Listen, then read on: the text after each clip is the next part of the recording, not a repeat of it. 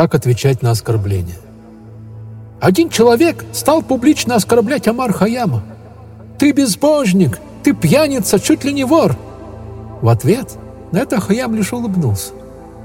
Наблюдавший эту стену разодетый по последней моде щеголь в шелковых шароварах, спросил Хаяма, «Как же ты можешь терпеть подобное оскорбление? Неужели тебе не обидно?» Амар Хаям опять улыбнулся и сказал, «Идем со мной». Щеголь проследовал за ним запыленный чулан. Хаям зажег лучину и стал рыться в сундуке, в котором нашел совершенно никчемный дрявый халат. Бросил его Щеголю и сказал, «Примерь, это тебе подстать». Щеголь поймал халат, осмотрел его и возмутился. «Зачем мне эти грязные обноски? Я вроде прилично одет, а вот ты, наверное, спятил». И бросил халат обратно. «Вот видишь», — сказал Хаям, — «ты не захотел примерять лохмотья.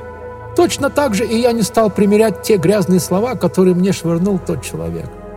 Обижаться на оскорбление, примерять лохмотья, которые нам швыряют, не стоит.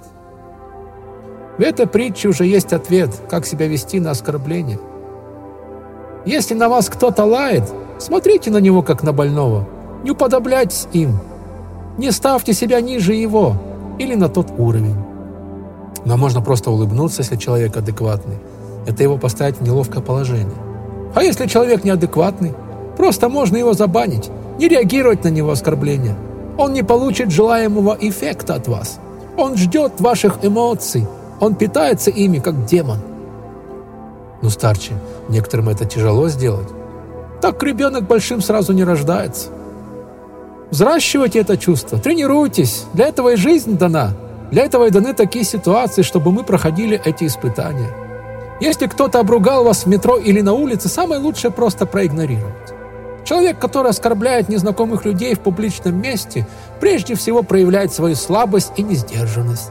Так что его слова говорят о нем, а не о вас. Я бы еще добавил э, низкая самооценка. Если мы не присваиваем свои достижения качества, результаты, то любое мнение со стороны может нас очень сильно задеть. Да, завышенная самооценка, раздутое эго. Механика аналогична предыдущему пункту, но при этом мы еще и очень болезненно реагируем на попытки снизить нашу значимость в глазах окружающих. Если эта значимость опирается на невидимые всем реальные действия и результаты, а только на то, что мы говорим о себе, слова других людей могут легко проткнуть наш воздушный шарик. Перфекционизм. Считая, что все должно быть идеально, мы будем крайне ранимы в любой попытке указать на наше несовершенство – а в реальном мире это неизбежно. Гиперзначимость, если какое-то качество э, является для нас сверхценностью, то попытка его умолить будет иметь эффект разорвавшейся бомбы.